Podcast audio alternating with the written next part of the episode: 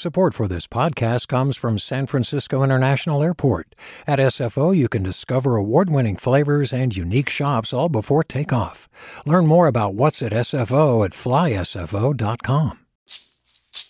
Hey, it's Glynn Washington from Snap Judgment. And if you love what you're hearing, and I know you love what you're hearing, please consider becoming a KQED member special access to cool events, behind the scenes footage, and so much more. Plus, you'll sleep better at night knowing you did your part for the community you depend upon. It's in you. Please be in it. Visit donate.kqed.org slash podcasts to sign up now. That's podcast with an S. Thanks. From KQED. This is the California Report. Good morning. I'm Lily Jamali. We begin with news out of San Diego. An FBI led operation based there has led to hundreds of arrests worldwide on charges ranging from drug trafficking to money laundering. At a news conference yesterday, acting U.S. Attorney for the Southern District of California, Randy Grossman, said law enforcement officials set up an encrypted communications network, which was used by criminals around the globe. For the first time, the FBI developed and operated its own hardened encrypted device company called ANOM. As we allege in our indictment, criminal organizations and the individual defendants that we have charged purchased and distributed ANOM devices in an effort to secretly plan and execute their crimes. The network was shut down on Monday, and more than 9,000 of the phones that had been purchased were still active. All told, authorities seized 8 tons of cocaine, 22 tons of marijuana, hundreds of firearms, and more than $48 million in various worldwide currencies as part of the operation. Further north in Los Angeles, the LA County Board of Supervisors has voted to expand the unarmed response to people having a mental health crisis there. From KPCC, Robert Garrova has more. The county will explore using federal COVID 19 relief money to beef up its psychiatric mobile response teams. The teams of clinicians are run by the Department of Mental Health. They're an unarmed alternative to the mental evaluation teams at the Sheriff's Department, which pair up a deputy and a clinician. Both departments' teams go out on thousands of psychiatric emergencies every year. There are about 30 of the unarmed mental health teams for the whole county, but demand is so high that response times can be several hours or even a whole day depending on staffing. Mark Gale is with the National Alliance on Mental Illness. There is absolute chaos going on out there. I talk to families all the time. There's just not enough well trained clinicians out there to respond to crisis. The supervisors ordered staff to come up with a plan to make the unarmed teams available 24 7. They currently only work full time during business hours on weekdays, and they don't respond at all between the hours of 2 and 8 a.m. For the California Report, I'm Robert Garrova in Los Angeles. As California prepares to lift most of its COVID 19 restrictions next week, five counties will be able to spend a few days in the least restrictive yellow tier for reopening. Alameda, Napa, San Luis Obispo, Santa Barbara, and San Diego counties will all be allowed to loosen capacity limits before the state's scheduled reopening on June 15th. While expressing optimism at a news conference yesterday, San Diego County Public Health Officer Dr. Wilma Wooten said there are still challenges ahead the pandemic is not over. June 15th is uh, not the magic date or bullet for uh, declaring that the pandemic is over. It is not. We are still seeing cases, but things are slowing down, and that's what's important. Stanislaus County has also moved from the red tier to the less restrictive orange tier. In Sacramento, members of a newly formed union of child care providers rallied Tuesday outside the state capitol. The union is demanding the state show its members the money as it negotiates its very first contract. KQED's Katie Orr was there. Members of Child Care Providers United watch children whose families receive state subsidies to pay for care. Despite California's massive budget surplus, the union says the Newsom administration is not offering any substantial increases to the wages the state pays these child care workers. Union member Nancy Harvey called on Newsom to stop nickel and diming providers. You have the money. Start lifting up child care providers just like child care providers continue to lift up California. The union says the majority of providers are women of color, many of whom were financially devastated during the pandemic. Newsom's office has yet to comment. For the California Report, I'm Katie Orr in Sacramento. Hi, I'm Sasha Khokha, host of the California Report magazine. Every week, we bring you stories about what connects us in the giant, diverse Golden State. Because what happens in California changes the world. I love this place. We were once seen as like the place to be, California. The land of milk and honey. That's where you go to Sunshine State, but we just have challenges right now. KQED's California Report magazine. New episodes drop every Friday, wherever you get your podcasts. Hey there, this is Brittany Luse from NPR's It's Been a Minute. KQED's podcasts like The Bay, Bay Curious, Mindshift, Right Nowish, and more all tell the stories of the Bay and beyond with reliable, human centered journalism. They aim to inspire, make you think, entertain, and expand your understanding of the place you call home. Here's how you can support podcasting at KQED. Showing your support is easy, and you can join Brittany in supporting KQED Podcast too at donate.kqed.org slash podcast.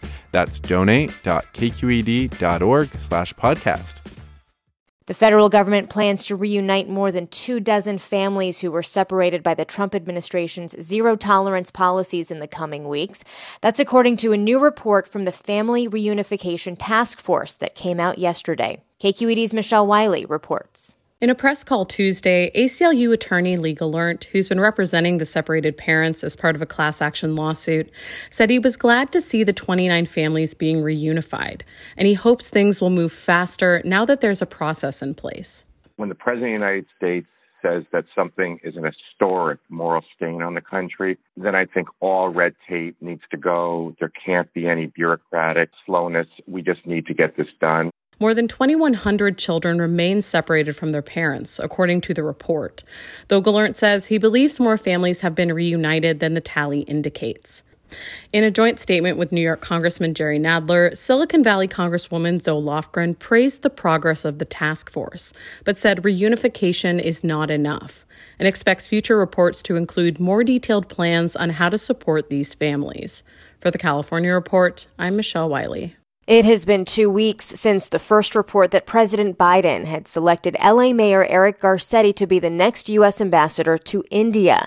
But we are still awaiting an official announcement. Now, there's a new twist in old allegations against Garcetti. Lawyers for journalist Yashar Ali are asking for the release of transcripts of depositions from a lawsuit filed by former LAPD officer Matthew Garza against Garcetti. Garza says former Garcetti advisor Rick Jacobs sexually harassed him when he was a member of the mayor's security detail. According to Garza, the mayor witnessed the harassment firsthand and did nothing to stop it. Yashar Ali joins me now. Welcome to the show. Thanks for having me. So, the letter from your attorneys says it is directed at LA City Attorney Mike Feuer and attorneys for the former police officer alleging this misconduct by Rick Jacobs. Which deposition transcripts do you want to see made public, and who, who are they from exactly? There are two deposition transcripts which have been designated as confidential by the city attorney. One from Naomi Seligman, who is uh, the mayor's former communications director. The second from Jeremy Bernard, who was the president and CEO of the LA Mayor's Fund and a former Obama White House official. The third transcript would be from Rick Jacobs, who is the accused in this case, and his attorney has designated as confidential, but we, we, we noted, my lawyers told the city attorney that they also were seeking to get a copy of that transcript as well. So, taking Mr. Jacobs' deposition transcript out of it to those other two folks, what kind of information do you think might be in there? My sources tell me there is information in those deposition transcripts. These witnesses have said that the mayor was aware of Rick Jacobs' history of sexual misconduct. And I also understand there's some information about Rick Jacobs' conduct separate and apart from uh, Mayor Garcetti. And of course, Mayor Garcetti's never been accused of engaging in sexual misconduct himself. The allegations are about him not doing anything to stop his top aide from engaging in this behavior. So, some deposition transcripts in this case have been made public. What is your understanding, Yashar, of why these are not? I mean, is there a possibility that it's not the city that's trying to keep them secret, that maybe it's the witnesses themselves, for example, that want them to be kept confidential? Not on the two transcripts that I've mentioned from Naomi Seligman, the former comms director, and from Jeremy Bernard, the former CEO of the Mayor's Fund. Those two depositions were designated as confidential by the uh, deputy city attorney.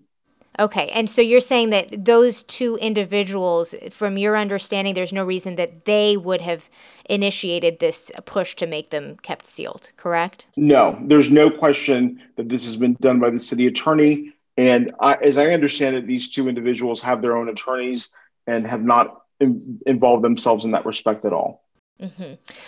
I want to get to, you know, the mayor's response to all of this, but first, you know, I think what's very striking about this story is that you yourself have made allegations against Rick Jacobs. If you're comfortable talking about them, can you just kind of walk us through some of that experience to the extent that you can? Before I was a reporter, I worked in, in California politics at a number of levels. As a result, I got to know Rick Jacobs, who was very had a very prominent role in various Democratic Party causes and committees and, and supporting candidates. And over the course of about 10 years, uh, almost every single time that I would see him at these political events, he would grab me by the face and forcibly kiss me on the mouth without my consent. Um, and he would do it twice every single time. And it, it went on for 10 years. And it, as, as these things go, you sort of learn to sort of ignore it and don't want to make a big deal out of it. It wasn't until this LAPD officer um, filed his lawsuit that I decided to confront uh, Rick Jacobs about what he used to do to me. Mm-hmm.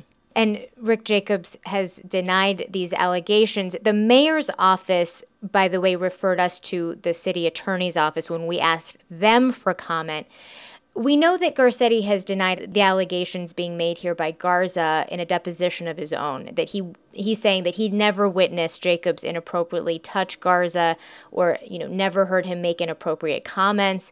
How do you square that with what you are hearing and with your own experience with Jacobs, which you have been very open about?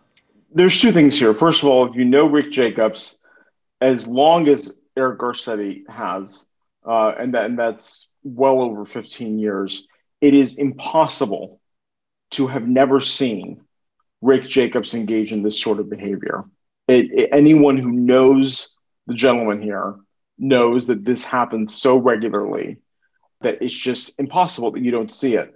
On the opposite, when we're talking about his role as mayor, there are way too many people that are saying that they saw Garcetti witness this behavior it's impossible to take Garcetti's word from it from my perspective as a reporter.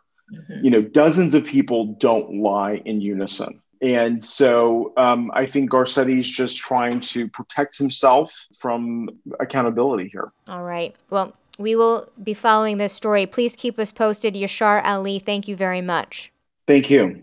Finally, this morning, back in 2013, an invasive species of mosquito was first found in California. Aedes aegypti is known to carry diseases like dengue, Zika, and yellow fever. Now, a professor at UC Santa Barbara is using the gene editing technology known as CRISPR to try and contain its spread. From member station KCBX, Benjamin Purper brings us that story. UCSB professor Craig Montell says there's a clear reason why the state would want this invasive species gone.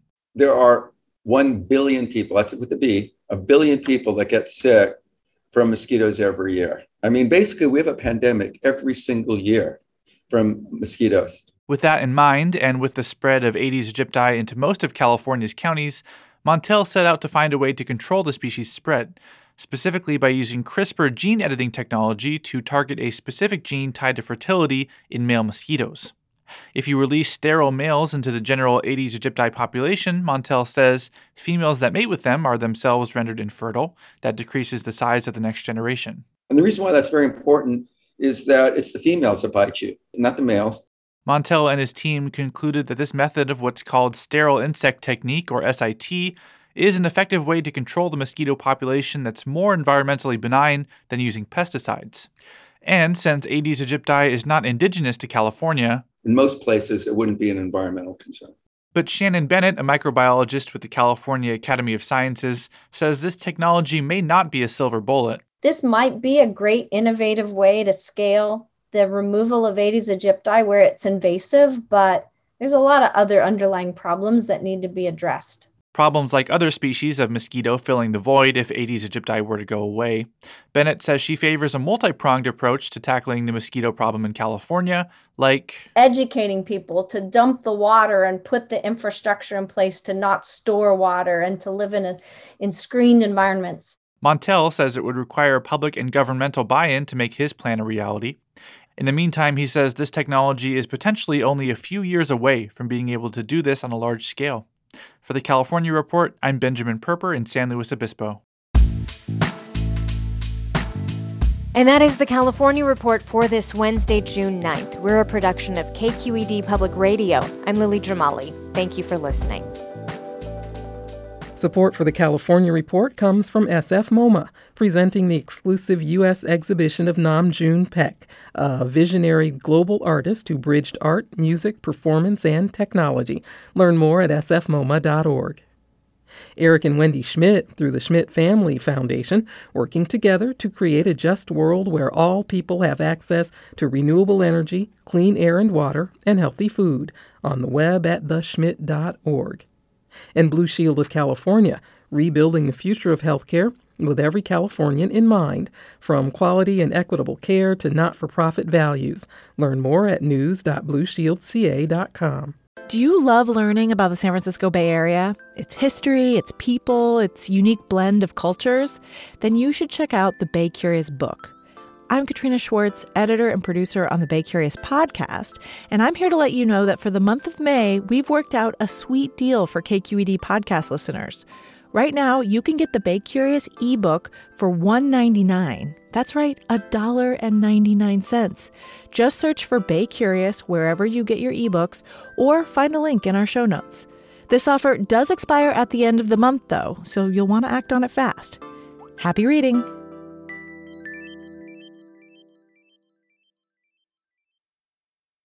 Hey, it's Avery Trufelman, host of Articles of Interest. And I've got to say, I've been a fan of KQED ever since I was a little kid and I would come out to San Francisco to visit my grandma. It was just what we'd always turn on every time we got in the car, every time we were making dinner and turning on the radio. It was always KQED. And then over the years, I've become a massive fan of KQED podcasts because this is local reporting at its best. These are answers to questions you've always wanted to know, interviews with exciting, unusual voices, necessary journalism, all told with love and care and artistry. And did you know that a majority of KQED's funding actually comes from members? It's just people like you and me supporting the programs they love while also getting access to cool events, behind the scenes footage, and so much more. If you want to sign up and be a part of this amazing community, visit donate.kqed.org slash podcasts to become a member today. That's podcasts with an S. Thank you for listening and thank you for your support.